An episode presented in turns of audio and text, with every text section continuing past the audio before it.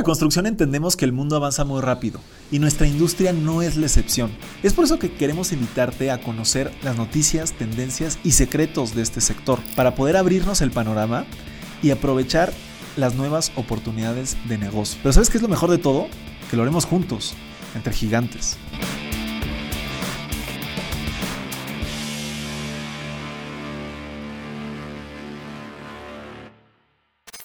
Mis gigantes, bienvenidos a un episodio más de este, el podcast más importante de construcción hispanohablante. El día de hoy aquí Alejandro Iris, Alex, bienvenido. Organizó aquí un panel de, jóvenes eh, desarrolladores inmobiliarios que tienen mucho futuro, ¿no, mi Alex? Así es, mi Andy, ¿cómo, cómo estás? Buenos días. Pues invitamos aquí a, buenos amigos, porque pues precisamente ya los conocemos, eh, que pues traen una trayectoria de admirar y que pues precisamente por eso los invitamos aquí al podcast, para que nos platiquen cómo lo hacen, cómo lo han hecho, cómo lo han pensado, ¿no? Me encanta, me encanta.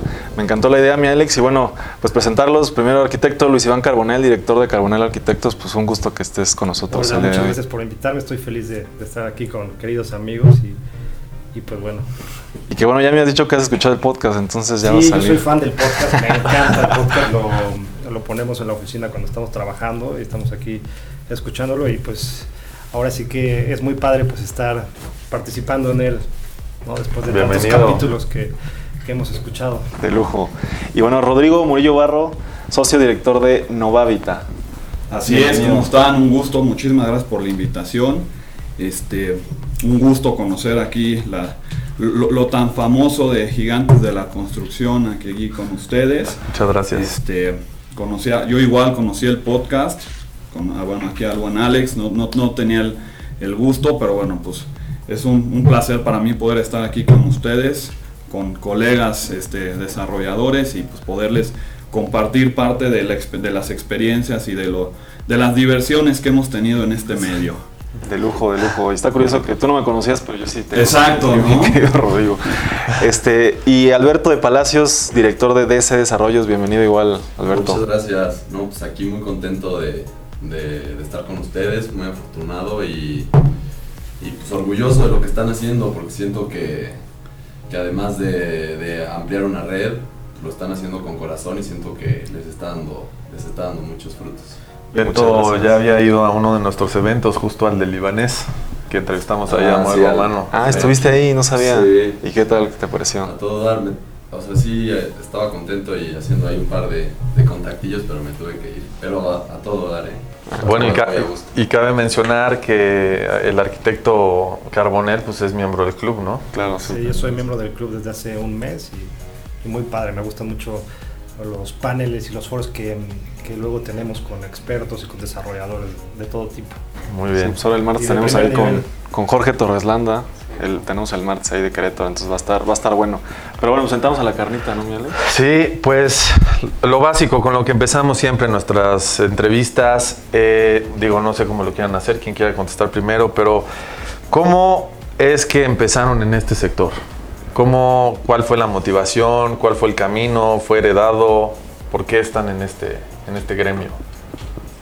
Claro, bueno, pues ahora sí que tomo la palabra. Este, Justamente un poquito antes de empezar el podcast les platicaba un poco yo, yo cómo inicié. Estuvo muy divertido, la verdad, y digo divertido ¿por porque, bueno, yo no soy arquitecto, estudié administración estratégica, pero pues el camino me fue llevando y me metió al tema de la construcción, que es un tema que yo amo y adoro.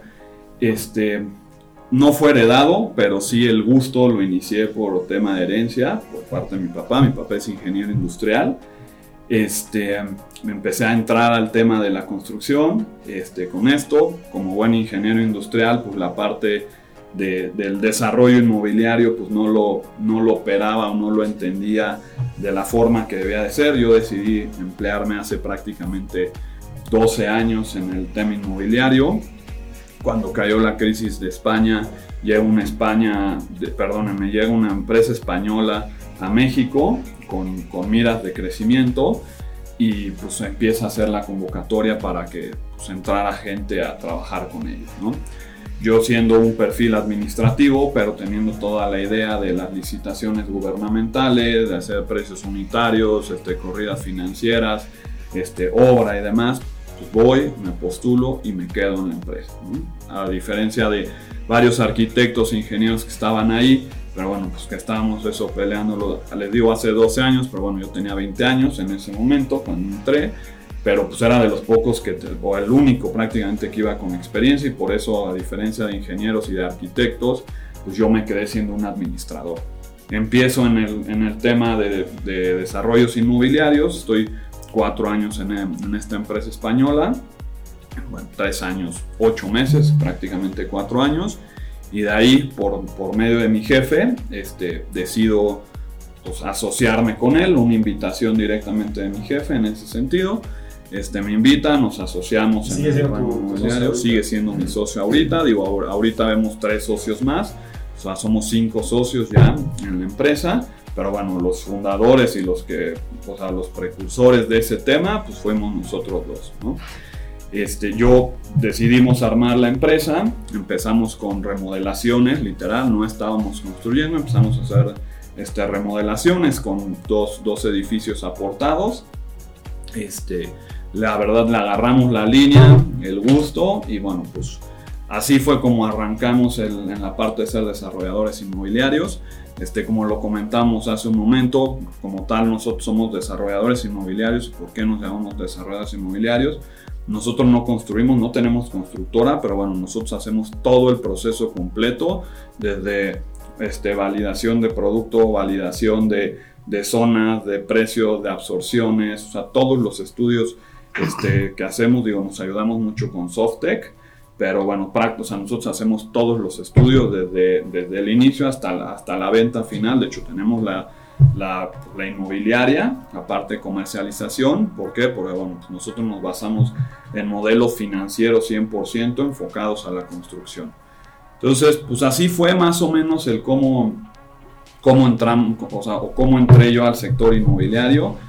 Eh, inmobiliario financiero y inmobiliario de construcción, que bueno, a mí la verdad me, me apasiona todo este, todo, todo este tema. Este, por lo cual pues me he ido metiendo a todas las áreas y como repito, sin ser arquitecto, pues bueno, ahorita ya después de 12 años de experiencia en el sector, pues le conozco a varias partes. Y eso, esos primeros proyectos, nada más como para que nos des una idea, esos dos primeros edificios, ¿cómo fue el proceso? O sea, ¿qué tan difícil fue o alguna experiencia que nos quieras platicar rápido? Claro. Y, y pues literalmente compraron los, los, los, los muebles viejos. No, nos los aportaron, exacto. ¿Cómo, ¿Cómo arrancamos ahí? La verdad es que arrancamos pues explorando el medio, eh, conocíamos toda la construcción, pero bueno, pues no la habíamos hecho nosotros como tal.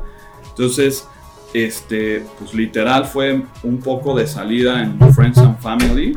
Ahí sí, literal, pues entre, bueno, Friends and Family, amigos, demás, viendo, pues cómo podíamos incursionar en el, en el medio, no teniendo el capital ahorita para decir, bueno, pues compro el, el edificio completo, lo remodelo, hago todo el tema y vendo, porque aparte, pues por ser remodelación no podíamos prevender, ¿no? Teníamos que hacer todo y venderlo porque eran inmuebles terminados. Entonces, este, pues con, con contactos, con, con, amigos, de hecho, uno, uno de los proyectos lo, aportó la suegra de un amigo mío, que bueno, pues fue una herencia, un edificio, este, que estaba en la Roma Norte, que pues, lo tenía invadido, de hecho tenía 10 años invadido el, el, este, el edificio con las personas que supuestamente le rentaban, pero tenían 5 años sin pagarle renta y pues realmente ya estaba invadido el predio. Entonces pues fue como de, bueno, ahí está el edificio, si lo logran recuperar, pues se lo aporto y ustedes hagan. Entonces pues arrancar desde la parte legal para, para darle toda la, toda la solidez primero legal al edificio para poder pues, empezar el juicio de desalojo. Entonces nos echamos casi un año en poder desalojar a todos los, pues, a todos los inquilinos morosos ¿no? que estaban queriéndose robar el edificio. Eh, para poderlo hacer logramos desalojar y una vez que desalojamos pues, el edificio afortunadamente ya nos habían avanzado mucho a la chamba porque pues, muchos de los que se fueron tiraron paredes, tiraron cosas, pues, nosotros íbamos de todos modos a tirar para remodelar, entonces pues nos avanzaron el trabajo, la verdad. Socios estratégicos. Exacto. Este, ahora sí que lo que nos costó sacarlos nos lo ahorramos con lo que deshicieron ellos. Este, Y bueno, pues ese, e, ese fue uno de, los proyectos y los retos que tuvo muchísimo este, este predio como tal, pues fue el desalojo. Una vez que desalojamos, la verdad es que ya la, todo el proceso fue mucho más sencillo, pues ya nada fue pelar el, el edificio, pudimos jugar con un par de normas en temas de altura y demás, en donde pudimos, por ser remodelación, este, pudimos ganar un, piso más de altura este, y hicimos este, tres departamentos más en la parte donde era el roof garden. Bueno, más bien ahí no era roof garden, era en la parte de las rejas de colgados. Este, ahí pudimos hacer un piso más por haber sido remodelación. E, esa fue una de las experiencias de este, o sea, con este edificio, de los retos. Y bueno, el, el, otro edificio, creo que ahí los retos estuvieron todavía más divertidos porque bueno, aquí pues fue temas de negociar y platicar con, con, la gente. En el otro edificio está en Diagonal 20 de Noviembre, en la Obrera, en el centro. El edificio se estaba hundiendo, literal. No tenía los pilotajes debidos y demás para, para soportar el, el mueble como tal, como estaba. Entonces, literal, el edificio se estaba yendo chueco. Entonces, este, pues igual, ese, ese predio nos lo aportaron publicando en internet y todo, literal, pues nos buscó una persona, cuando salió el Friends and Families hizo publicidad y nos buscó una persona que primero se acercó con nosotros vendiéndonos el, el predio como tal, cuando lo vimos fue como, bueno, no hay forma, empezamos con las negociadas y nos aportó el, el, proyecto como tal, pero pues teniendo este tema de que se estaba hundiendo. Ahí pues si nosotros, ninguno de los dos, ninguno de los socios somos este, arquitectos, les digo yo administración estratégica, mi socio es ingeniero este, eh, industrial del TEC, pero, pero bueno, pues tampoco, o sea, pues sabía 100% de estructuras y demás, no era su, fuerte, entonces pues a ver cómo, cómo manejábamos todo el tema y demás, y pues bueno, o sea, salió el proyecto a flote, este, invitamos unos amigos arquitectos y bueno, que se dedican a toda la parte, ellos y a la construcción, y pues pudimos corregir con un par de, de movimientos que, que, hicieron y pilotear y demás un poco más, pues hasta llegar al subsuelo haciendo ya los, los estudios realmente geotécnicos en forma y, pues pudimos sostener el, edificio y una vez ya sosteniendo el edificio, pues hicimos la remodelación. Eso en tema de ingeniería, ingeniería industrial, ingeniería civil es complejo, ¿no? Y caro. Sí, no, pues es, ahora en el, último desayuno había una persona que creo que lo dijo muy bien, es alta ingeniería. eso es algo, algo bastante complejo. De hecho, digo, no puedo decir así como muy públicamente, en un, edificio nosotros también estábamos haciendo una separación estructural porque estaba, porque estaba sucediendo ¿Separación o reparación? Separación estructural por eh, hundimientos diferenciales, que me imagino es lo mismo que pasaba ahí, de un lado estaba hundiendo más, acá eran dos edificios que estaban pegados y se hundía más del otro lado. Y, justamente hacer, era un edificio muy importante la ciudad, y hacer la, la reingeniería de la, de la cimentación era impresionantemente caro, ¿no? Aquí pues me imagino que sí era costeable. Sí, aquí la ventaja es que como ya estaba y realmente era pelar, y, o sea, el, edificio como tal estaba bien. El tema era pues que se estaba hundiendo. Entonces fue costeable poderlo hacer y, pudimos darle la viabilidad para que operara. Ya, pues qué, qué interesante, par de, par de primeros proyectos. Eh, pues no, no sé, aquí Beto o mi querido arquitecto Carbonel. Este, si quieres yo. Este, pues yo empecé en este sector, pues muy, bueno, sí hay como un, una especie de herencia, pero hubo un gap generacional.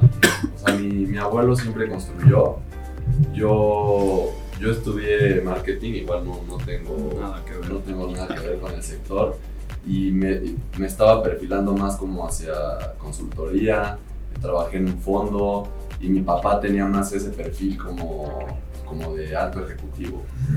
Pero a mí yo siempre tuve como la, la cosquillita más de, de, emprender y mi abuelo del lado de mi mamá tuvo puras hijas. Entonces trabajó con sus yernos un tiempo, pero hubo ahí pues, bronquillas y hubo un, un gap de, no sé, a lo mejor 10 años en lo que trabajaron un par de primos míos con él, pero al final no, no resultó y acabaron por terminar de, o sea, cerraron la parte de construcción y se quedaron con puro arrendamiento.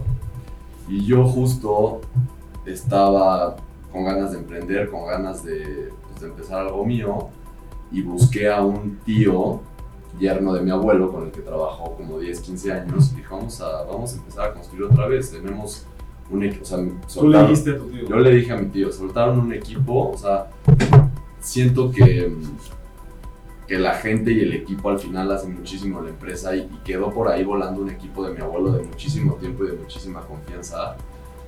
Y el, el yo hacer un pool de inversión de, de un desarrollo inmobiliario, pues no era tan desconocido para mi círculo. Entonces, pues siento que no estaba tan difícil pues, pichárselos a mis tías, este, amigos, etcétera y busqué un terreno cuando todavía estaba en la carrera, un terrenito chiquitito ahí en la del Valle, en Patricio Sanz, rarísimo, era como un, una esquina pero chueca y tuvimos que hacer un relajo porque eran cuatro depas, eran tres depas pero cuatro niveles, entonces armamos ahí medio un Tetris extraño. Y, y ya con ese, con ese arrancamos, o sea, eh, tuvimos un, un buen rendimiento, salimos bien en tiempos fuimos creciendo de poquito en poquito. El primero fue de tres depas, luego pasamos uno de cuatro, luego pasamos uno de seis y pues ya, ya ahorita traemos dos de 45. Pues hemos tenido un crecimiento escalonado y pues así es como, como llegué este, este rollo. Interesante. Qué interesante, me gusta. Y, y, y esa, y ese, ese primer proyecto, durante, o sea, la carrera literal, ¿se empezó el proyecto cuando tú estabas estudiando todavía? Sí, sí, yo estaba en mi último año en, en Libero, estudiaba Merca y pues, arranqué poquito, o sea, de, de poco en poco. Los primeros proyectos no los construíamos directamente nosotros, los subcontratamos. Batallamos mucho con el constructor y, y ahí es, ahí nos dimos cuenta en, en- en el valor realmente del equipo. Teníamos un arquitecto que era el que llevaba las obras de mi abuelo, mi tío estuvo mucho tiempo con él y nos fuimos y nos aventamos a, a la tercera obra ya nosotros directo, pues sí con, con una, pues con los riesgos, o sea, nos daba más, pues no miedo, pero sí, sí son más responsabilidades el día llevar la obra directo. Y, pero al final pues fue, fue un gran ejercicio de aprendizaje porque ya no ganábamos o sea, solo el fee de desarrollador, sino nos metimos a la parte de construcción y al final nos salió más barata que las otras dos que teníamos, que, que habíamos ejecutado antes. Entonces, pues nos ampliamos a la, a la parte de construcción. Y, y en ese primer Tetris, ¿cuál consideras que fue como la lección más importante que, que te llevaste de ese primer proyecto? Uf, ahí fue. mm, Me tocó un vecino latosísimo, de esos que acabas Odiando. o- odiando. Era, era- una parte del valle que está muy cerquita como al mercado. Hay cuadras bonitas, la nuestra se estaba empezando a desarrollar y enfrente teníamos un taller mecánico. Y pues al principio amigazos tenían un camión, lo brandeamos todo del edificio, le pagábamos una rentita y amigazos. Cuando ya tengo la fachada y dejo de necesitar el camión, entro entro en, en problemas con el vecino porque ya no le voy a pagar. Y pues nada, un estira y afloje que acabó casi casi en salieron con todo. Con, con llaves, este, mi gente me, echó para mí y ahí ya me tuve que distanciar un poquito y pues, manejarme un poco por fuera. Pero pues, retos, retos para mí es tener un gran equipo. O sea, siento que el error de ese proyecto, porque en general salió todo muy bien, fue el haber subcontratado la obra con alguien que no era de confianza. Y pues te pega, te pega gacho en, en, en la utilidad y, y, pues perdimos el control de cierto modo de, de nuestro primer proyecto, pero al final no salimos tan mal y, y pudimos pues, darle la vuelta. ¿Y ahora cómo manejarías tú? ¿Qué recomendación le darías a alguien con el manejo de los vecinos? Ay, de los vecinos siempre presentarte. O sea, el día que empiezas te presentas, tarjeta, mano, todo, estamos a tus órdenes. Y, Y no darles dinero por nada. pues, No, tal vez sí, pero negociar que cuando ya tengas o llegues a cierta etapa, ahí se acaba, ¿no? pues no, no darles dinero. También lo raro de, este, de esto fue que era como una rentita por un camión chatarra. Pero al final creo que sí debes de tener una buena relación y siempre dar la cara. Y a lo- al final, pues sí les tienes que arreglar dos, tres cositas o sea, no les vas a dar dinero, pero si siempre traen un relajito de que mira, mi puerta rechina muchísimo porque cuando demoliste tú, no sé qué. Entonces, pues, al final, sí arreglarle ciertas cosas que no te generen así un costo estratosférico, pero pues sí dar la cara y, y, pues, medio consentirlos. Pero, dijo, es que ahí es un volado, también hay gente que, que abusa. Sí, yo, eh, o sea, de los clientes que yo visito y todo, me he encontrado con unas historias que dices, no manches, brother, o sea, una vez, este, donde fue en la Escandón, estaban, repellaron el muro del vecino, lo dejaron bonito, le pusieron, este, ¿cómo se llama? Todo el follaje así de, pues follaje, ¿cómo se llama? Muro verde artificial. Y pues ya iban bien y como supuestamente le habían dicho a los vecinos que acababan en cierto tiempo y se extendieron cinco meses más, puta, ya a cada rato que les llevaba material estaban bloqueados por, por protección civil, que porque los vecinos decían que le estaban cayendo piedritas. Entonces, de esas he escuchado muchas, entonces sí, yo creo que el tema de los vecinos ser lo más es bien difícil y es una línea muy delgada entre tratarlos bien y que se aprovechen. Pero pues tienes que dar la cara y tienes que darles pues, el... Por su lado, cara. Sí, por su lado. Írtelos ahí toreando, sí. Hay algunos que tienen razón, hay algunos que solo quieren bajar lana. Pero pues ahí es un poco de feeling y sí, sí, siempre dar la cara. Porque si no te presentas ya te golearon en la alcaldía o con protección o con lo que sea. Sí, pues es, es importante. Pues muchas gracias, Beto. Pues tú, mi querido Arqui. Pues bueno, yo, mi experiencia, yo empecé prácticamente, para mí sí fue un, algo heredado, porque de mi familia, pues de mi abuelo, pues desarrollaba, hacía pequeñas plazas comerciales, principalmente con, con como, con fines patrimoniales, o sea, se las quedaba y pues las alquilaba. Y posteriormente, pues yo vengo de una familia donde mucha gente de mi familia pues, son constructores, ¿no? Mi padre es constructor, es desarrollador y y pues yo estudié arquitectura, estudié en, en la Universidad de Anáhuac. El único arquitecto. El único arquitecto. sí, sí. Pero este, justo, pues yo siento que la carrera fue muy orientada al diseño, ¿no? Entonces, yo desde muy temprana edad yo estaba familiarizado con los procesos constructivos, con la obra, y precisamente a mí no me gustaba eso, ¿no? A mí no me gustaba pues ir a la obra donde estaba todo sucio, la tierra, y, pero me cautivó mucho el tema de diseño, ¿no? Me cautivó mucho el tema de diseño. Yo hacía en alguna época, antes de la carrera, pues hacía escultura y pues quería expresarme de cierta forma en, en una profesión que me permitía, pues como que hacer esas esculturas, pero en grande, ¿no? Y estudié arquitectura, trabajé en varios despachos de arquitectura, uno que, que recuerdo con mucho cariño, pues es el de Jorge Vázquez del Mercado, el, el director de la Universidad de Anáhuac del Sur. Ahí hicimos varios proyectos, ¿no? proyectos de universidades, iglesias. Y, y, posteriormente, después de trabajar mucho tiempo en el área de diseño, pues entré pues, al negocio familiar, ¿no? al desarrollo inmobiliario, entré como residente de obra para complementar esa parte que yo no conocía más que en la teoría, que era el tema de la construcción. Entonces entré como residente desde abajo, entré con un un salario pues, muy bajo, 5 mil pesos mensuales. Y um, empecé a aprender uh, en, en, un desarrollo que, que, traía mi padre. Y poco a poco pues, me fui fogueando, ¿no? Después de eso empecé a tener mis propios proyectos como arquitecto, pues yo tenía la intención de superarme, de tener proyectos personales, tener proyectos de diseño. Y, y poco a poco pues empecé a construir mis propios proyectos Posteriormente hice una maestría en construcción avanzada en Barcelona porque yo tenía mucho la idea de el arquitecto constructor, pero me faltaba esa parte de arquitecto empresario, arquitecto desarrollador, ¿no? Esa parte tan importante que, que luego no te, que no te cuentan mucho en la universidad, ¿no? Porque te consagran o al tema de la construcción o al tema del diseño, ¿no? Y el tema de desarrollador inmobiliario sí que lo ves en algunas clases. Pero o sea, una o dos, ¿no? Una, hay una clase que se llama desarrollo inmobiliario y te explican todo mucho a nivel financiero, pero no, no, no lo terminas de comprender en tan poco tiempo, ¿no? Pues bueno, regresando de la maestría, pues ya entro de lleno al desarrollo inmobiliario, de los desarrollos que tenía mi familia. Y pues desde ahí estamos ya desde hace un par de años. Y y pues ya tenemos ahorita, en este tiempo hemos hecho tres desarrollos de edificios, tenemos en la Colina Portales, en Casa de Tralpan, principalmente. y pues fue así como, pues, como, como empecé y como, como sigo. Muy bien. De lujo. ¿Te dio ventaja sobre lo que estás haciendo ahorita irte a hacer una maestría a Barcelona?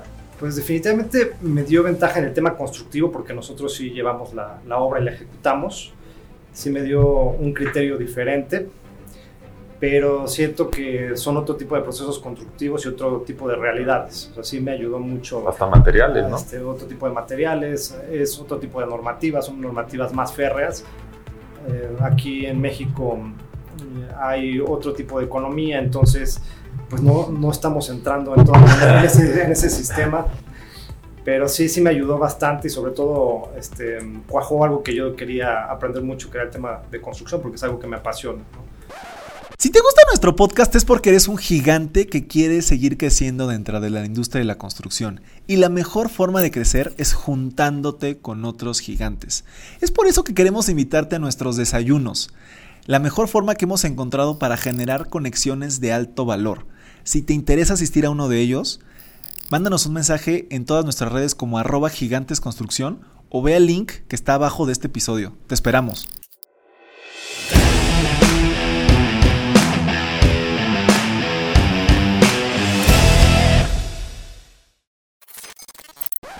¿Quieres ser parte de los gigantes y participar en un episodio del podcast? Te invito a unirte al Club de Gigantes, la red de negocios más innovadora de la industria de la construcción, donde tendremos sesiones privadas con líderes de la industria y buscaremos asociarnos entre los miembros de la comunidad para acceder a más y a mejores proyectos. Te dejo la información completa en la descripción de este episodio o ve a nuestro perfil de Instagram y encuentra más información por allá.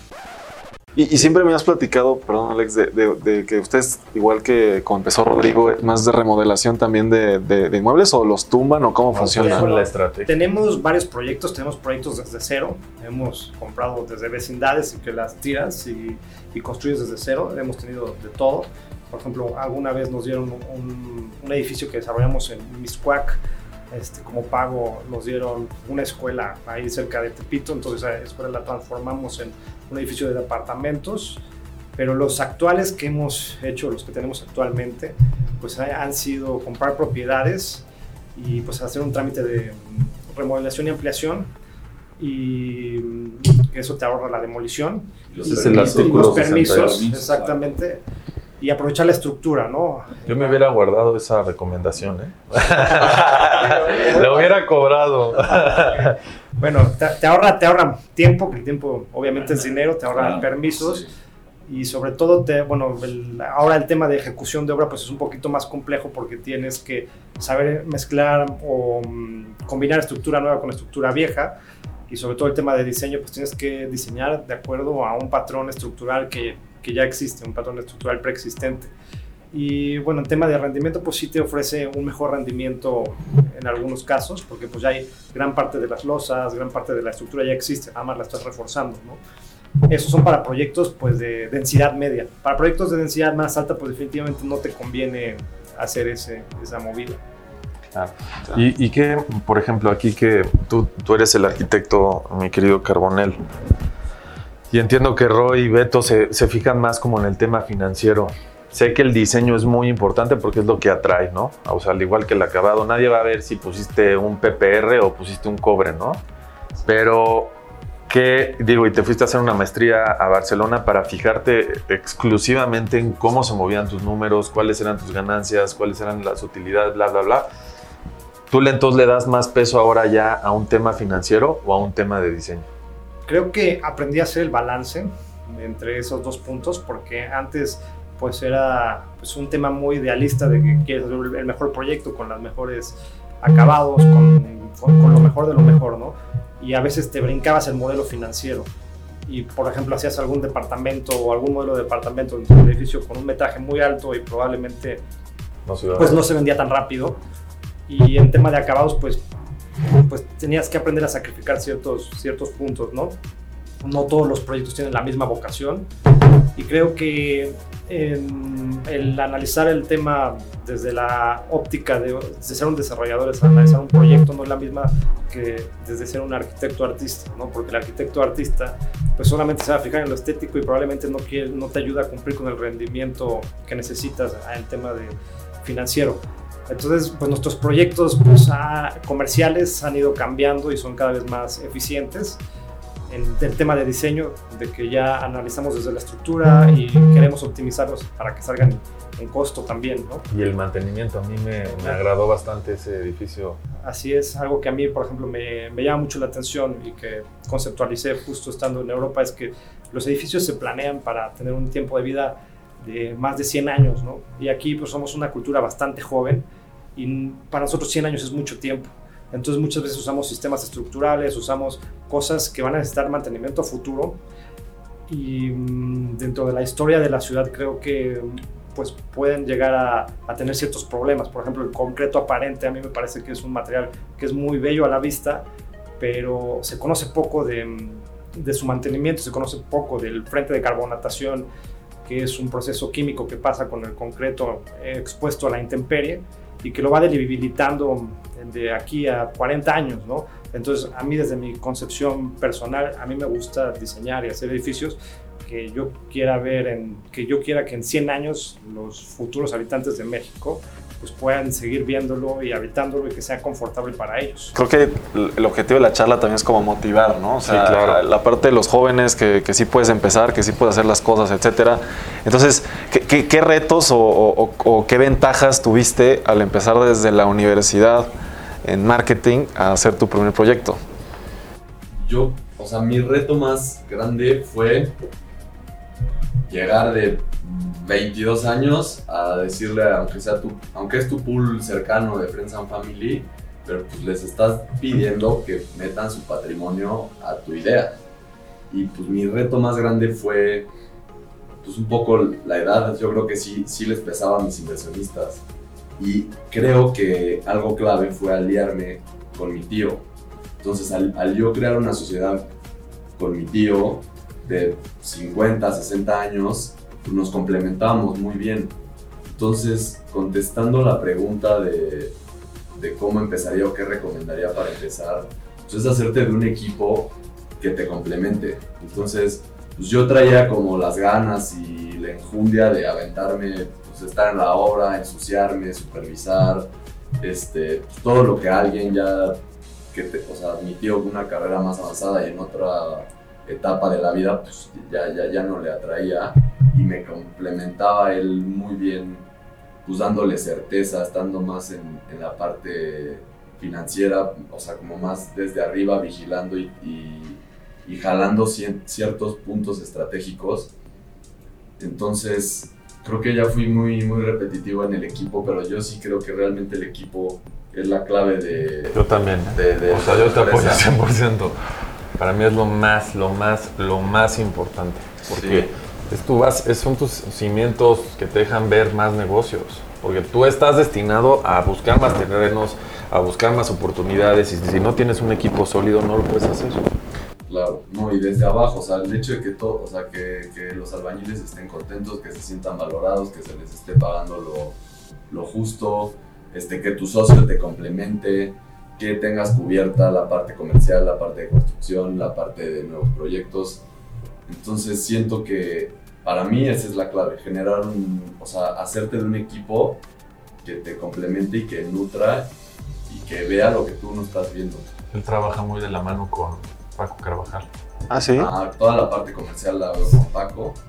Entonces, pues en, en, y justo era lo que, lo que yo le quería preguntar a Luis, porque o sea, a mí no me da tiempo de ver todo. O sea, y tú diseñas, tú das seguimiento. O sea, entonces, yo la, por ejemplo, la parte comercial la suelto y la veo, o sea, sí le doy un seguimiento semanal y, y, y, trabajo mucho con Paco y con su equipo, pero sí la parte comercial, pues sí la pongo en manos de Paco.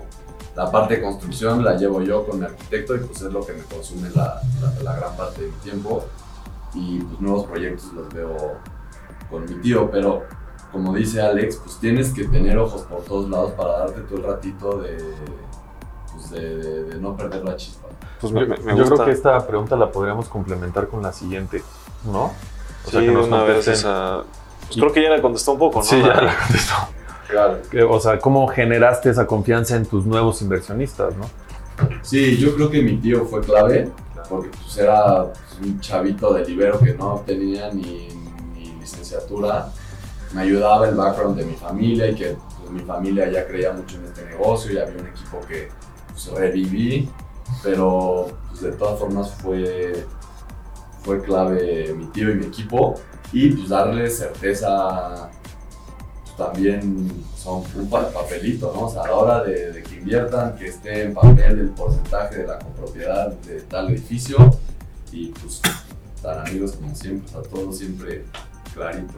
Me gusta, me gusta. Y creo que le hicieron aquí una pregunta directa al Ark, igual que nos platiques que, que- cómo ves esa parte de juventud, qué, qué ventajas o qué oportunidades y el tema de la lana, cómo, qué tan Pues- difícil. Pues sí, este, principalmente creo que eh, las ventajas de, de empezar estos jóvenes que la industria de la construcción, la industria del desarrollo, pues tiene una curva de aprendizaje bastante compleja y empezar antes pues te permite perfeccionarte pues antes, ¿no? Y realmente te vuelves alguien competitivo desde temprana edad es algo súper positivo. En el tema de cómo te divide, cómo divides tu tiempo y cómo, cómo lo administras y cómo generas un equipo, pues eso es algo importantísimo. Yo al principio pues era 100% al proyecto y pues de- descuidaba muchas partes, ¿no? Porque no tenía una visión 100% empresarial. Ahora pues este, mm, hablando con un arquitecto eh, que admiro mucho, el arquitecto José Luis Hernández Bañol, le dije, oye, ¿tú cómo le hiciste para, para crecer? Porque también es desarrollador. Pues empecé a delegar, ¿no? O sea, cómo pasas de, de un tema a otro, ¿no? Y un dicho que me llama mucho la atención es de, ¿quieres ir rápido a un punto? Pues ve tú solo. ¿Quieres ir lejos? Pues ve en equipo, ¿no? Entonces, definitivamente el tema más difícil para llegar lejos, para llegar a ser grande, es generar un buen equipo, ¿no? Es ser un líder. Y creo que, creo que eso es lo, lo más importante. Y pues la juventud, pues a mí también, pues me pesó también la juventud, pero pues ahí me apoyé pues de la imagen de mi padre y fue pues, lo, que, lo que te refuerza, ¿no? Y otra cosa importante pues es, es dominar el tema del que hablas, generar una buena presentación, pero sí, definitivamente la, la imagen de alguien mayor que tú pues te ayuda bastante y de un experto en el tema. Muy bien. Interesante. ¿Y tú, mi estimado Ro? Buenísimo. No, pues digo, la verdad es que está, está, está muy, muy interesante el, el cómo lo fueron generando. Digo, aquí nosotros también tuvimos retos pues, muy interesantes y, y creo que de los más complejos que tuvimos fue como poderle dar certeza a, al- a la inversión que, estaba, o sea, que se estaba generando, porque bueno, pues aquí, o sea, aquí como tal, pues los dos socios que empezábamos, pues éramos jóvenes, ¿no? Bueno, mi, mi jefe en ese momento y socio actual pues es dos años más grande que yo. Y digo, yo tengo 32, ahorita él tiene 34. Entonces, pues no había la parte ¿no? del expertise en donde pudiéramos sacar pues, una cabeza al frente de decir, oye, pues aquí hay alguien un poquito más grande con, con ese expertise, ¿no? Nosotros de dónde nos agarramos mucho de esa parte, la realidad es que nosotros nos podemos agarrar mucho de la parte de la experiencia que traemos de Grupo Lara. La realidad es que esa empresa nos abrió muchas puertas, por nosotros operamos mucho con créditos puente, digo, unos de ustedes operan por medio de créditos puente, pero nosotros prácticamente todo lo operamos bajo créditos puente. La realidad es que nosotros lo que eh, cuando buscamos certeza de inversión más que nada es para la preventa, ¿no? Pero, pero el, el grueso de la operación del proyecto pues se opera bajo créditos puente. Entonces no hay, o sea, no hay ya, en, en este nuevo esquema o modelo de, de trabajo no hay Friends and Family. Este, um, entonces, pues nos, nos, agarramos mucho del expertise que traíamos de, de, Grupo LAR en los temas financieros, en tema de estructurar el proyecto desde, desde la validación de precios de producto, de terreno, digo, los análisis, pues que nos empezaron a pedir muchísimo más a fondo aquí, pues era no a lo mejor darle la certeza a, dif a diferentes inversores, pero sí era darle a un banco, ¿no? Bueno, a un banco, una SOFOM, esa, esa certeza o seguridad exactamente que el proyecto... Es, es, lo que te iba a decir, perdón, o sea, como que está este... Yo nunca he tratado un crédito cuenta, nosotros somos contratistas de obra, eh, pero eh, siempre se dice que es muy difícil sacar un crédito puente, que a, hoy en día inclusive que ya es más, no sé, hace, cuando, cuando arrancaste no sé qué tan qué más fácil era, pero se habla siempre de que es bien difícil. ¿Es verdad o no es verdad? ¿O tú como Mira, empezaste pudiste acceder a un crédito puente? O sea, no, digo, cuando, cuando arrancamos, no, la realidad es que, o sea, por eso empezamos con los dos proyectos de remodelación y ahí con esos proyectos de remodelación, pues prácticamente todo el levantamiento fue Friends and Family. este, parecido a lo que comentabas, ¿no? Nosotros también aseguramos este, el esquema de la inversión que haces bajo departamentos. Nosotros hicimos, hicimos un modelo pues, prácticamente financiero en donde hicimos, o sea, hicimos una, o sea, dos, dos etapas de ventas. La, etapa, la primera etapa de ventas en donde fue para, para hacer la capitalización del proyecto, en donde se, se vendieron los, los inmuebles así como estaban, como tal, a un valor muchísimo más abajo, muchísimo más abajo, te hablo de valor de mercado, prácticamente los vendimos un 30% abajo del valor del mercado, con un gap, o sea, dando un gap de reventa, bueno, más bien no gap, estaban obligados a revender el, departamento, garantizándoles mínimo un 15% y nosotros quedándonos el remanente de la parte del diferencial del monto de ventas. o sea, tu pool de, de, jalar inversión fue vender unidades. Mi pool fue vender unidades a precio pues, bajo, de contado prácticamente, para hacerlo así. Obviamente no todo el proyecto se vendió de esa forma, pero bueno, eso nos dio... Capitalizaste, colocó rápido. Exactamente.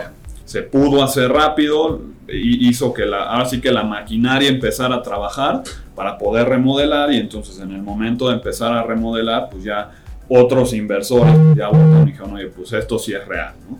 Me pasó también muchísimo el tema, digo, yo tenía 21 años cuando, cuando empezamos este, en el medio, cuando lanzamos el proyecto de remodelación, tenía 25 años y pues estaba lo mismo, ¿no? O sea, llegábamos y pues yo ya había terminado la licenciatura, pero bueno, al final de cuentas, pues igual, ¿no? Estaban en el tema de del, señor que llegan y te dicen, oye, tú chavito, a mí que me vas a venir a decir, ¿no? O sea, no te creen que les vas a dar un buen rendimiento. Exacto, ¿no? O sea, dicen, pero a ver, espérame, el rendimiento me estás diciendo, cómo llegas a él, de dónde estás saliendo, o sea, para, o sea, de dónde me quieres venir a vender a mí este rendimiento, aparte en un sector inmobiliario, ¿no? Donde pues todos venimos o entendemos que el sector inmobiliario pues deja grandes márgenes, pero pues los que están fuera de ello, pues lo ven mucho en, ah, pues compro y rento, ¿no? En donde te deja el punto 5 mensual, ¿no? Y, a ver, ¿y cómo estás llegando a ese margen si pues una renta me deja el punto 5, ¿no?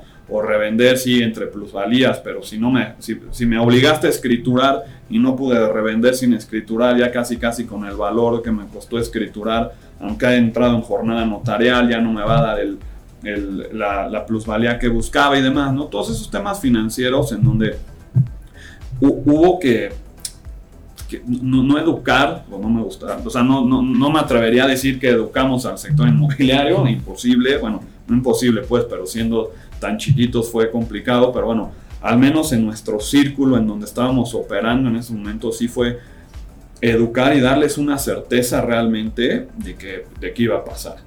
¿Qué nos pasó en el primer proyecto? Muy parecido como a ti.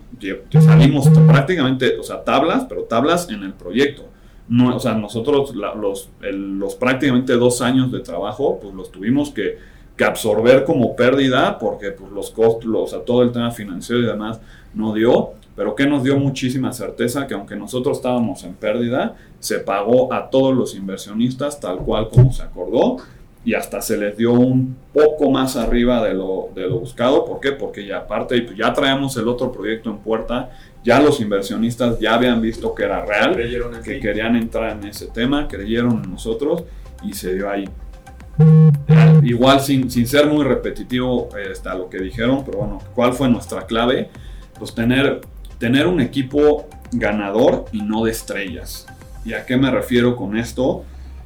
Este, nos empezó a pasar en donde en un principio pues empezamos a querer buscar traernos a los que nosotros creíamos que era el mejor del mejor en el sector y pues estaban muy acostumbrados muchas veces a trabajar solos. Entonces, el equipo que empezamos a hacer empezó a chocar mucho entre, entre nosotros porque pues no estaban de acuerdo en un lado, no estaban de acuerdo en, de, acuerdo en otro lado, en donde realmente detectamos que pues no, o sea, no podemos tener un equipo de estrellas, sino necesitamos tener un equipo ganador. Digo, y lo pongo un poco si les gusta el fútbol en, en una Argentina, ¿no? O sea, aunque traigan a las estrellas de estrellas, pues, o sea, no operan. el, PSG contra el Real Madrid. Exactamente, ¿no? O sea, no, o sea, no juegan entre ellos, cada uno está en lo individual tratándolo de hacer.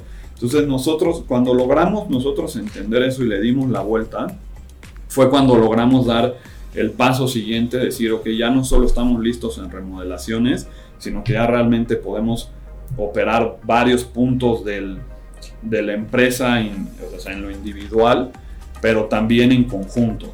Y así fue como fuimos creciendo la, la, la, empresa como tal. Ahorita que le preguntabas cómo llevan pues, todo el sector, nosotros prácticamente todo el sector lo llevamos in-house, pero a lo que nos volcamos fue a decir, ok, ya sabemos que somos un equipo ahora sí ganador, pero los asociamos. Entonces, por ejemplo, la parte comercial que nosotros llevamos internamente, que la empresa, digo, aunque están subdivididas, pues por, por así que por estrategia, pues, ¿cómo decirlo?, operativa, ¿no? A la desarrolladora es una y la inmobiliaria es otra, son empresas hermanas y, este, y la empresa hermana, o sea, la inmobiliaria que va a todo lo comercial, se llama Voz Inmobiliaria, este, pues es, es, es, un, es mi socio, ¿no? Entonces, mi socio a final de cuentas lo opera.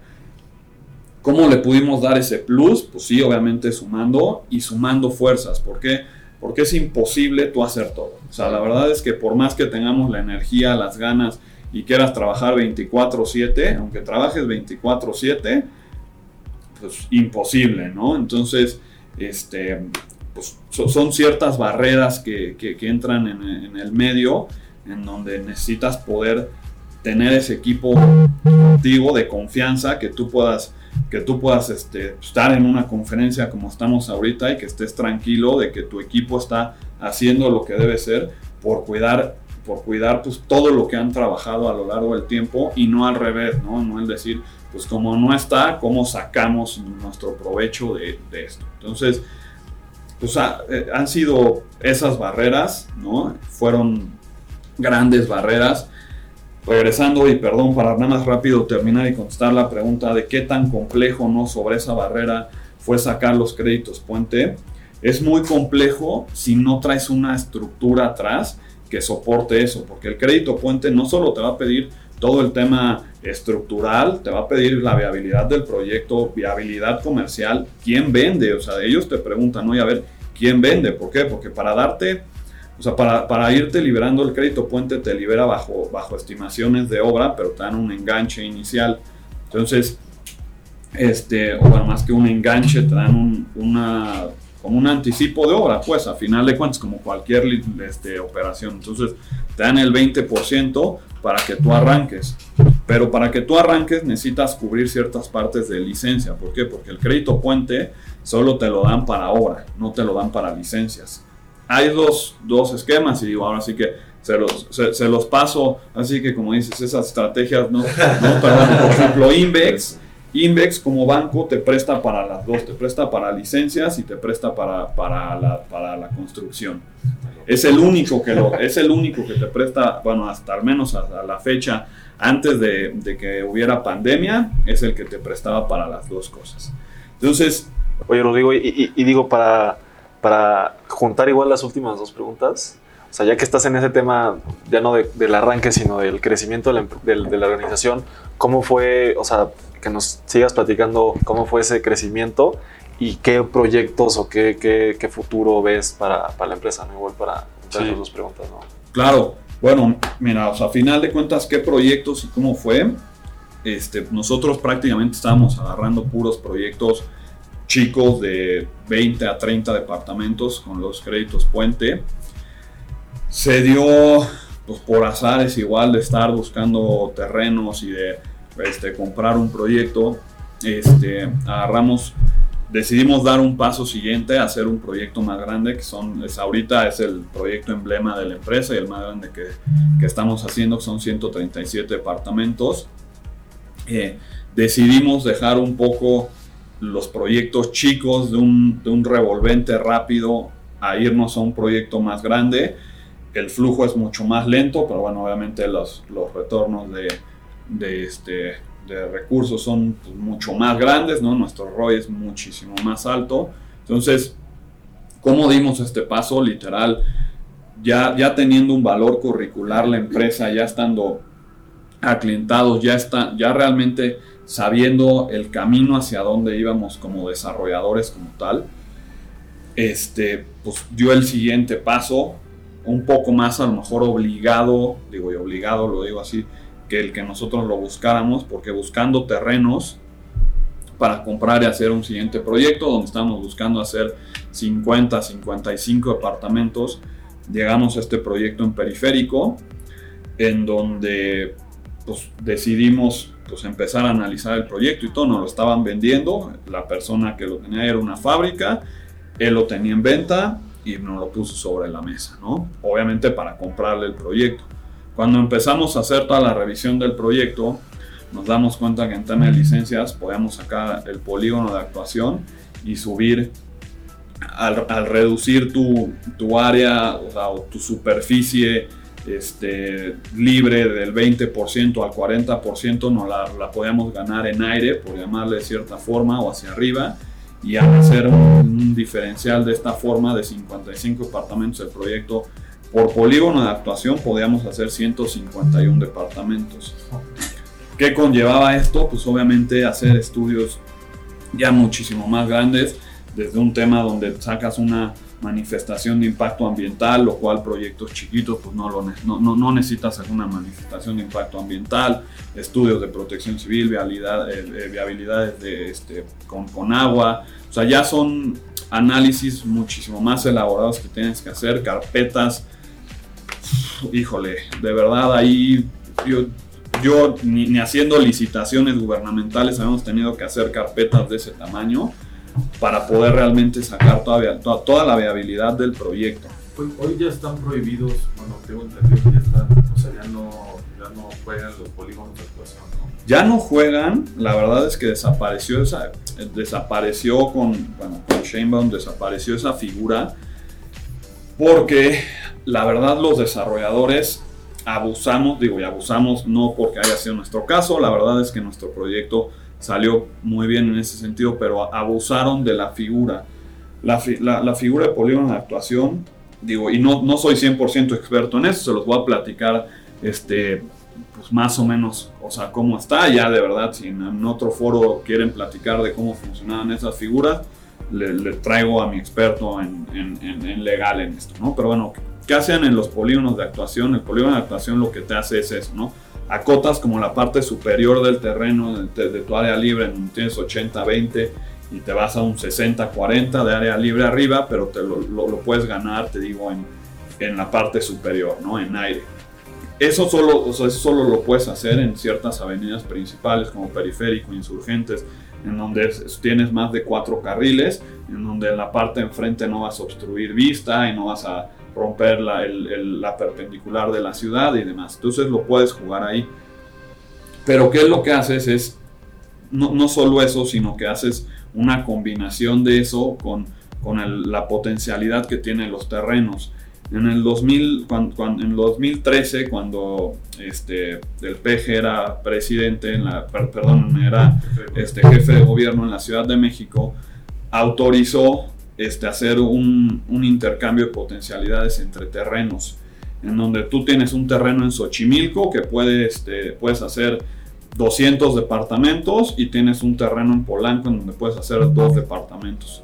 Pero ambos terrenos tienen intercambio de potencialidad, entonces empezaron a cambiar los, las potencialidades de los terrenos. Entonces tú decías, ok, yo tengo un terreno en periférico en donde tengo, o sea, tengo derecho a hacer el polígono de actuación, pero la potencialidad es de cinco departamentos. Entonces empezaron a jugar con las dos cosas, hacer un intercambio de potencialidad y hacer polígono de actuación. Entonces, y era una laguna en la ley que a final de cuentas estaba. Entonces empezaron a hacer cada cosa que decías, oye, en esta zona se supone que es residencial de una casa, ya hicieron un proyecto de 300 departamentos ¿Cómo lograron eso? no estabas de forma ilegal, simplemente estabas jugando con las normatividades de construcción que había. Entonces, deciden frenar los polígonos de actuación porque en el 2020, si no mal recuerdo, creo que sí, fue en el 2020, iban a salir 130 polígonos de actuación, de los cuales esos 130 habían 32 bien, ¿no? Dentro de los cuales bien o sea, realmente el predio y demás estaba autorizado para hacerlo. Y en ese caso, uno de los, el nuestro estaba de esos 32, ¿no? Pero bueno, pues, ¿cuáles son todos los retos de brincar, de, de hacer proyectos chicos a irte sobre uno grande y por eso digo que nos obligó un poco el mercado a hacerlo, pues fue decir, oye, el proyecto de 55 apartamentos en este terreno puede ser a un valor de tanto o si realmente aprovecho todas las normatividades que tengo en construcción, lo puedo llevar a que me deje tres veces más. Entonces, Y, y lo vemos como, como, o sea, tú compraste el terreno a valor de 55 departamentos y ya te quitaste. no, ahí es donde vino el tema, en donde El, a o sea, final- todavía el dueño sabía de este. El dueño no sabía, pero a final de cuentas, pues creo que ahí entra mucho la parte que siempre nos ha representado como empresa, de decir, bueno, exactamente, la ética, de decir, oye, pues hay que, o sea, sí, sí buscamos generar dinero, pero a final de cuentas seguimos generando inversionistas en este sentido y, ahí, y voy a, a esa ética que nos ha llevado con esto. Le dijimos, oye, acabamos de detectar, tu terreno tiene esto, tu terreno a ver, quería 30 millones de pesos por el terreno y fue como de, bueno, pues sabes que ya no vale 30, vale 100, pero no te puedo pagar 100 por terreno, entonces te doy una parte de eso, generamos un fideicomiso en donde en ese fideicomiso él se volvió socio y en ese fideicomiso él aportó el, terreno a cierto valor y, y estamos siendo socios en ese proyecto. Pero ya no solo en ese proyecto, ¿por qué? Porque él va a recibir cierta cantidad de ingresos y ya nos dijo, perfecto, como se ve que saben hacer las cosas, lo entienden y demás, ya dijo, yo no necesito el dinero que voy a recibir de esto, díganme en dónde lo invertimos y compramos 5, 6, 7 terrenos extras para hacer otro proyecto. Gracias a que hubo esa ética realmente como empresa, decir, oye, estoy detectando esto, vamos, o sea, vamos a darle y, yo- y te mejoro tu, ahora sí te va a mejorar tres veces lo que tú pensabas este, adquirir por el terreno, pero pues ya no te los puedo pagar hoy, ¿no? Entonces, ¿cómo le hacemos para que entres con esto? Entonces generamos la figura de fideicomiso para que entrara la persona y lo pudiéramos operar. Muy bien. Me encanta, me encanta, eh, que esa, esa, Te felicito, esa pues, pues, muchas felicidades y mucho éxito en este proyecto, Rodrigo. Pues, arquitecto ahora para que cambiemos igual el, el, el orden. Eh, ¿Qué diferencias hay entre los ¿Cuál es primeros tu proyectos que hacías y los proyectos actuales? ¿Y qué, cuál es el futuro de- del despacho y de la desarrolladora? Pues básicamente pues cuando vas creciendo creo que eh, en cuanto al reto nosotros prácticamente no, no pedimos crédito, todo es con, con capital propio. También ellos en, en Carbonel Arquitectos, como me lo ha platicado Iván, ellos construyen todo y hasta terminar empiezan a vender. O sea, no hacen ningún esquema de preventas. ¿Y no piensan cambiar eso? O sea, o... Yo, yo he batallado mucho con eso también, como por generación, o sea, por, por- Por cultura, ¿no? Pues es cultura, porque obviamente viene, pues te hacen una empresa familiar, sí, pues ya traen otro chip. Entonces, pues sí, esto, por ejemplo, poder empezar de un proyecto pequeño, poder hacer un proyecto masivo, pues sí es complicado cuando, pues detrás ya tienen un esquema de negocios, pues que les ha ido funcionando Claro. durante años, ¿no? Entonces a mí sí me gustaría eh, a futuro pues cambiarlo y aportar, a intentar hacer cada- proyectos cada vez más grandes, ¿no? Que sí vas haciendo los más grandes, pero no puedes dar un brinco tan, tan grande de 40 departamentos a, a 100, ¿no? Probablemente pues te eches otros. Ahorita a futuro lo que queremos hacer es cambiar, ahorita estamos haciendo nivel de interés residencial medio, queremos pasar a nivel residencial plus, ese sería nuestro futuro y estamos buscando precisamente propiedades para comprar en este momento. Que tú eres como más artista, ¿no? Arquitecto, como... No es como, es un artista. Oye, di- ¿se puede hacer preguntas Claro, aquí? claro, claro. Eh, a- ahorita estás buscando brincar al nivel plus, digo, me imagino que estás buscando que de 7, 8 millones de pesos para arriba. Sí, Casas. bueno, más o menos, un poco más, pero sí. más. ¿Y cómo, cómo se están manejando ahorita con tema de pandemia y todo tus ventas? Digo, te lo pregunto y ahorita te, Sí, te- te sí. hago la pregunta del por qué, ¿no? En ese sentido. Pero ya realmente, y sí, me imagino que pues, se ve que son muy analíticos en ese sentido, ya hicieron un análisis de, de cómo están las ventas en ese Sí, de hecho punto? está un poco colapsado en ese punto. O sea, ahorita los esquemas que tenemos son departamentos mucho más comerciales Ujú. y pues que se venden como pan caliente. O sea, son una unidad de departamentos de 60 a 40 metros cuadrados, pues cualquiera te los paga. Claro. Pagando, este, ¿cómo se llama? Nivel- pasando a nivel residencial plus, pues definitivamente está un poco más lento el mercado, pero pues es un nicho que, lo- que nos atrae más. Pero por ejemplo, las casas que es en zona esmeralda y eso, ¿ya es ese nivel residencial plus o no? es. Sí, sí, ya tenemos ahorita algu- algunos desarrollos en, en algunos campos de golf y eso, pero todavía no empezamos a vender. Entonces, este, Ah, o sea, son propios del despacho, no es que los contrate alguna persona. Sí, son propios del despacho.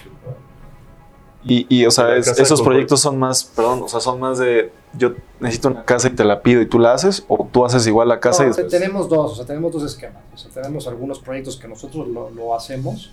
De hecho, queremos empezar a, a- a intentar incursionar en con, con propiedad porque vemos que tiene buen rendimiento. Son casas pues enfrente de algún campo de golf, en alguna zona pues con un buen clima, tipo el estado de Morelos. Y pues queremos ver cómo, cómo, se, cómo, se, cómo se venden en copropiedad. Digo, si no, pues también la vendes normal, ¿no? Pero creo que tienes más rendimiento en copropiedad. También hacemos proyectos para otras personas eh, que nos han pedido para clientes particulares y sí les hacemos pues prácticamente todo, desde el proyecto hasta la construcción. Buenísimo. Tiene cosas muy padres. Ahí es donde te das cuenta realmente de cuando un arquitecto sí es bueno. En- ¿Cuánto tiene de frente ese blog que a mí me encanta? Ah, bueno, hicimos un proyecto porque también nos piden algunos proyectos todo en la ciudad. Pasa mucho que mm, pues que tienen terrenos pequeños y los subdividen porque son herencias, ¿no? Entonces hicimos un proyecto que dividimos una propiedad este, de 8 metros en, en dos, ¿no? Entonces hicimos un loft de 4 metros de frente por 15 de fondo.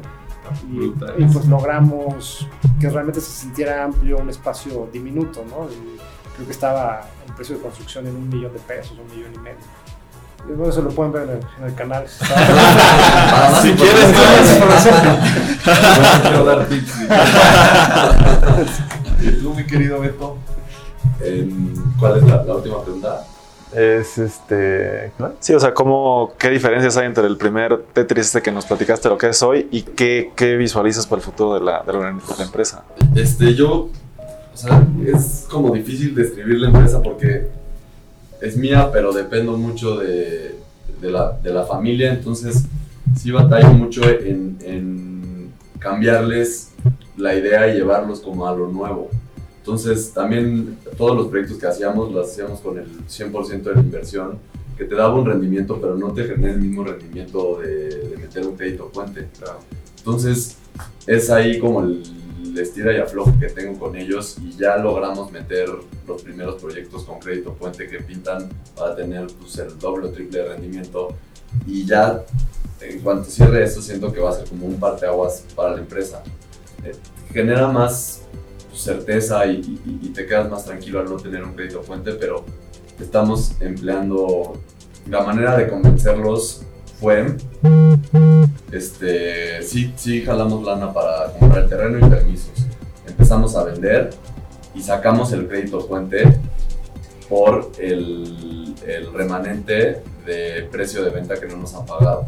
Entonces, la- mi manera de, de convencer a, pues, a ellos, que son más grandes, más conservadores, es este dinero tenemos amarrado ya, o sea, ya vendimos este, 15 depas de 31. De esos 15 nos dieron el 20% de enganche. Saquemos crédito por el 80% que no nos han pagado. O sea, a mí me gustaría llegar a, a tener crédito casi casi hasta para permisos porque pues, con 10 pesos estás haciendo un proyecto de 70, ¿no? Exacto.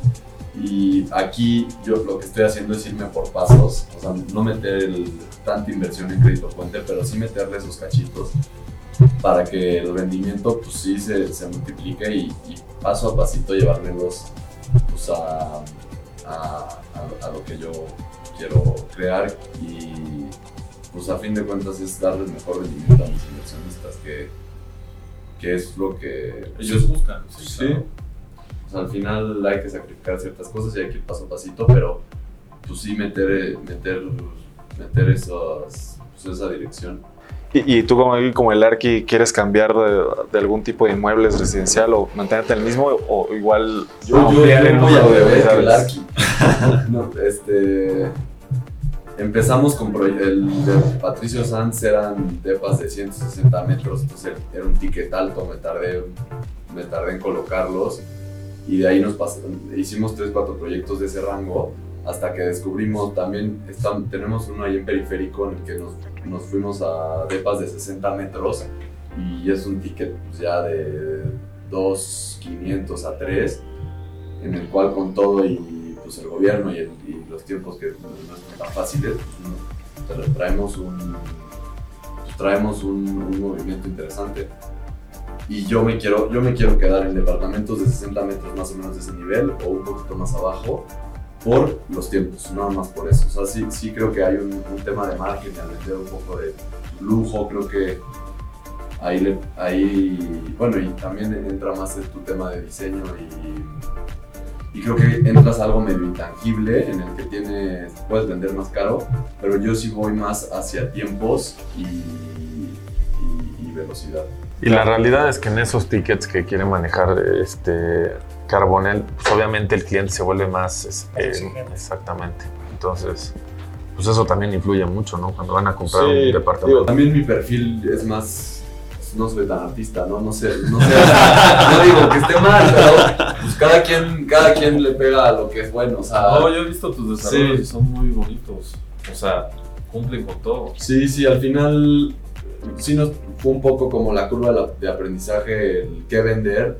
Y pues sí es cómo lo, cómo lo vivirías tú o qué. O sea, siento que si al final le metes lo tuyo, o sea, literal, como que sí te da frutos. O sea, no Claro. tiene que ser tan genérico, tienes que pensar más en si lo vivirías tú, qué, qué valoras, qué no.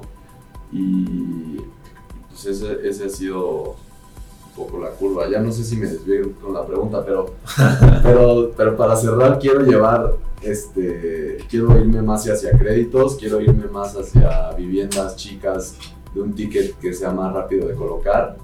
Y pues mi reto es pues, cambiar, cambiar la manera de pensar de mis inversionistas que son más conservadores.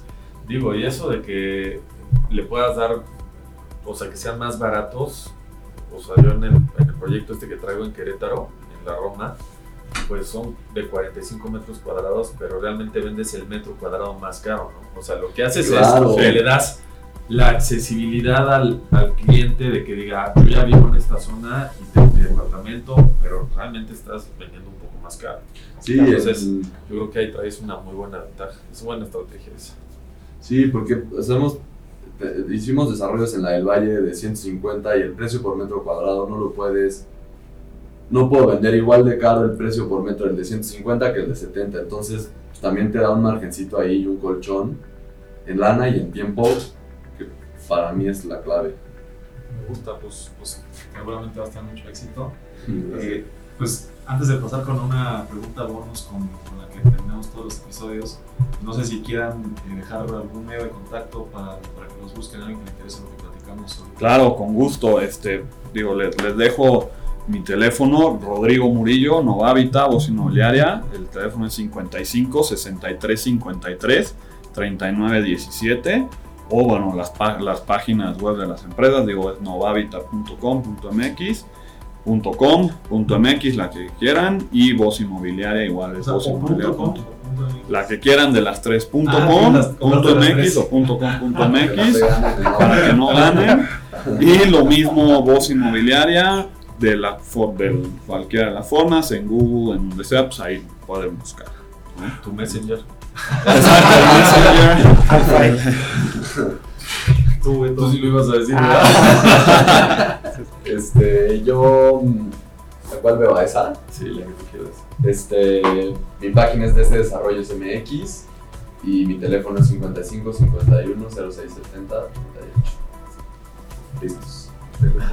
Pues yo este, lo pueden encontrar en carbonelarquitectos.com, en mi canal de YouTube Carbonel Arquitectos o en Instagram como Arc Luis Iván Carbonel y mi teléfono es 55 49 64 85 83. De lujo. Eh, pues tenemos una pregunta bonus con la que tenías todos los episodios.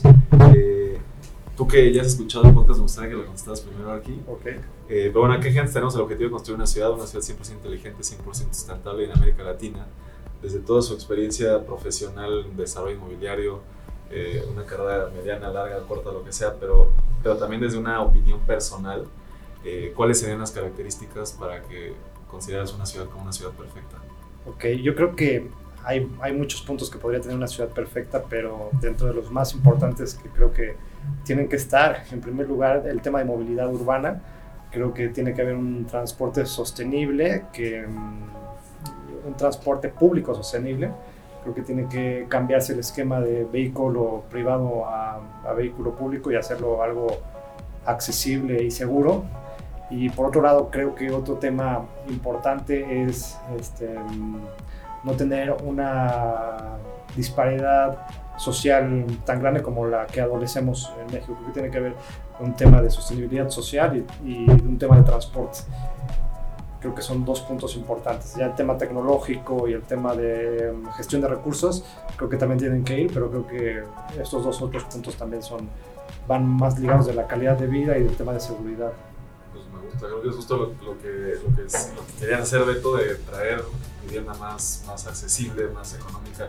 Entonces es un problema aquí en Ciudad de México, pues el interés, ya no hay interés social en, bueno, no, no sé si hay algún proyecto ahorita de interés social en Ciudad de México, pero pues es cada vez más difícil por, el, por los precios de construcción de los terrenos, etcétera, ¿no? Pero tú, Beto, de tu perspectiva, ¿cuál sería la, la respuesta? ¿Qué puedo hacer yo o qué haría yo así? No, no, ¿cuáles, serían, no? ¿cuáles, ¿cuáles serían las características que tú piensas que tendría que tener una ciudad? Carta Santa Claus, yo creo que es- son Sí. las características que tú piensas. Este, yo creo que se tiene que simplificar mucho el- la movilidad. O sea, nos, nos quita demasiado tiempo aquí en la ciudad. Y para llegar como a un, a un círculo, o sea, creo que el tiempo que perdemos en movilidad lo perdemos con nuestras familias, lo perdemos para hacer ejercicio. Y, para mí la vida es eso, o sea, tener un, balance entre esas tres cosas porque pues las tres me dan paz y estabilidad y creo que es algo que padece mucho la gente en esta ciudad, esa, pérdida de tiempo en el, transporte y que, que te puede catapultar a, pues, a estar en paz y a vivir a gusto. Claro, sí, creo que nosotros tienen la fortuna de vivir cerca del trabajo, no es un problema aquí en Ciudad de México. Pero es un amor, ¿no? Ya decías en un podcast que te vas a mover en helicóptero, ¿no? Para igual, Espero pronto.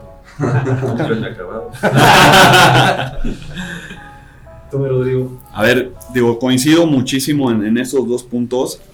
Este, creo que el tema de la movilidad es complicadísimo, pero bueno, un tema que, que muchas veces no vemos es la sustentabilidad de, de- de la ciudad, a final de cuentas.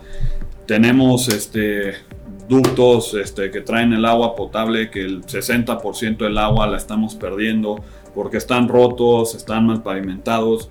Nos encontramos como constructores desde puntos en donde este, no saben en dónde está todo el cableado, ¿no? Entonces, para, para la ciudad es más fácil decir, bueno, pues pongamos cableados este, o sea, superiores al subsuelo en vez de todo llevarlo por abajo, en donde hasta visualmente hablando, pues la o sea, haces una fachada poca madre y, y te ponen el, el- el transformador enfrente, pues ya, le, ¿no? ya lo afectaron. Pero bueno, todo eso, en mi opinión, lleva a que la mancha urbana se tenga que, que- que expandir. Y como bien dices, digo, y es impresionante, pero bueno, yo tengo gente, trabajadores, seguro les ha pasado, que vienen desde la punta del Valle de Chalco y hacen tres horas para llegar a la obra.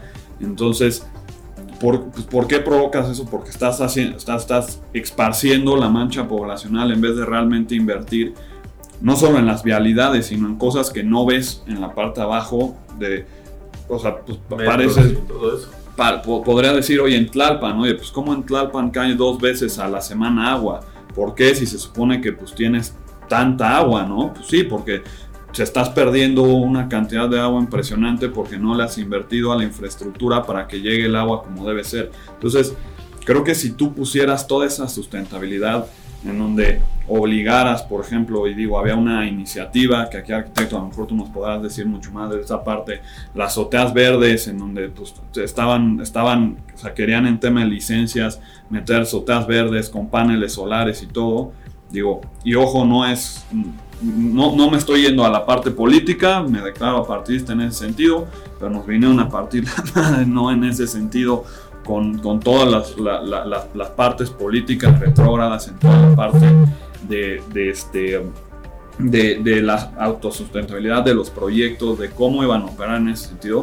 Creo que de esa forma la ciudad podría tener lo que es súper va- valioso que coincido contigo en el tema, digo, ahorita que me preguntabas, ¿no? Que decías, oye, pues tú antes estabas, tra- tra- tra- traías una, un tema de poder hacer ejercicio y demás, hoy los tiempos ya no te dan, tal cual, ¿por qué? Porque pierdes mucho tiempo, en, tienes tiempos muertos en ese sentido, en donde deja de poder, de- dejas de poder tener esa calidad de, vida- que buscas. ¿Por qué? Por, por, la, por los desplazamientos que tienes que hacer o hacia dónde te tienes que mover.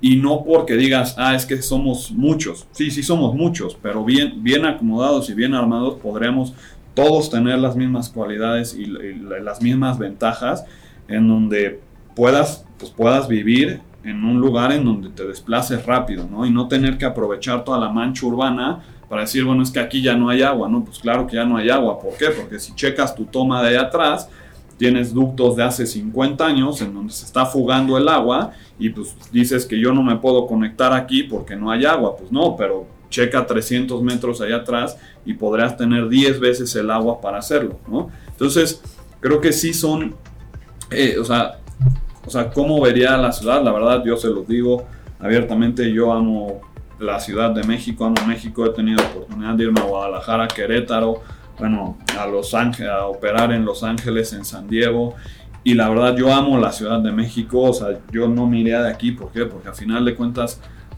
o sea, es una ciudad que con un poquito de cariño y nosotros que somos, pues la verdad, los, lo- lo- los que somos los responsables de que la ciudad siga creciendo y no decreciendo, pues es qué tanto queremos estar aquí o no aquí.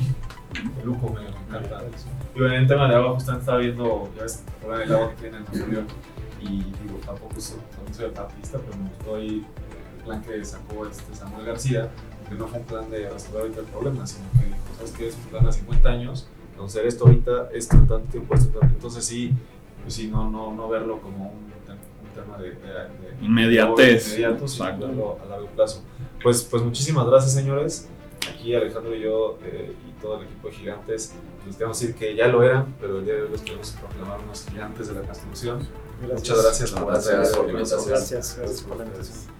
Pues mi Alex, tus redes para que te busquen. Alex Iris en Instagram y Alzama Acabados también en Instagram. Y también ya estamos en TikTok. Gracias, Andrés. ¿Pero para qué quieres que te busque? Por lo que necesiten en tema de acabados, ahí con mucho gusto los podemos atender. Pues ya estás buscando terreno. No, ya traigo. De lujo. Y bueno, a mí me pueden encontrar en todas las redes como Andrés Torres para cualquier tema de administración de obra. Muchísimas gracias y nos vemos muy pronto con un episodio. Los gigantes de la construcción entendemos que el mundo avanza muy rápido y nuestra industria no es la excepción. Es por eso que queremos invitarte a conocer las noticias, tendencias y secretos de este sector para poder abrirnos el panorama y aprovechar las nuevas oportunidades de negocio. Pero ¿sabes qué es lo mejor de todo? Que lo haremos juntos, entre gigantes.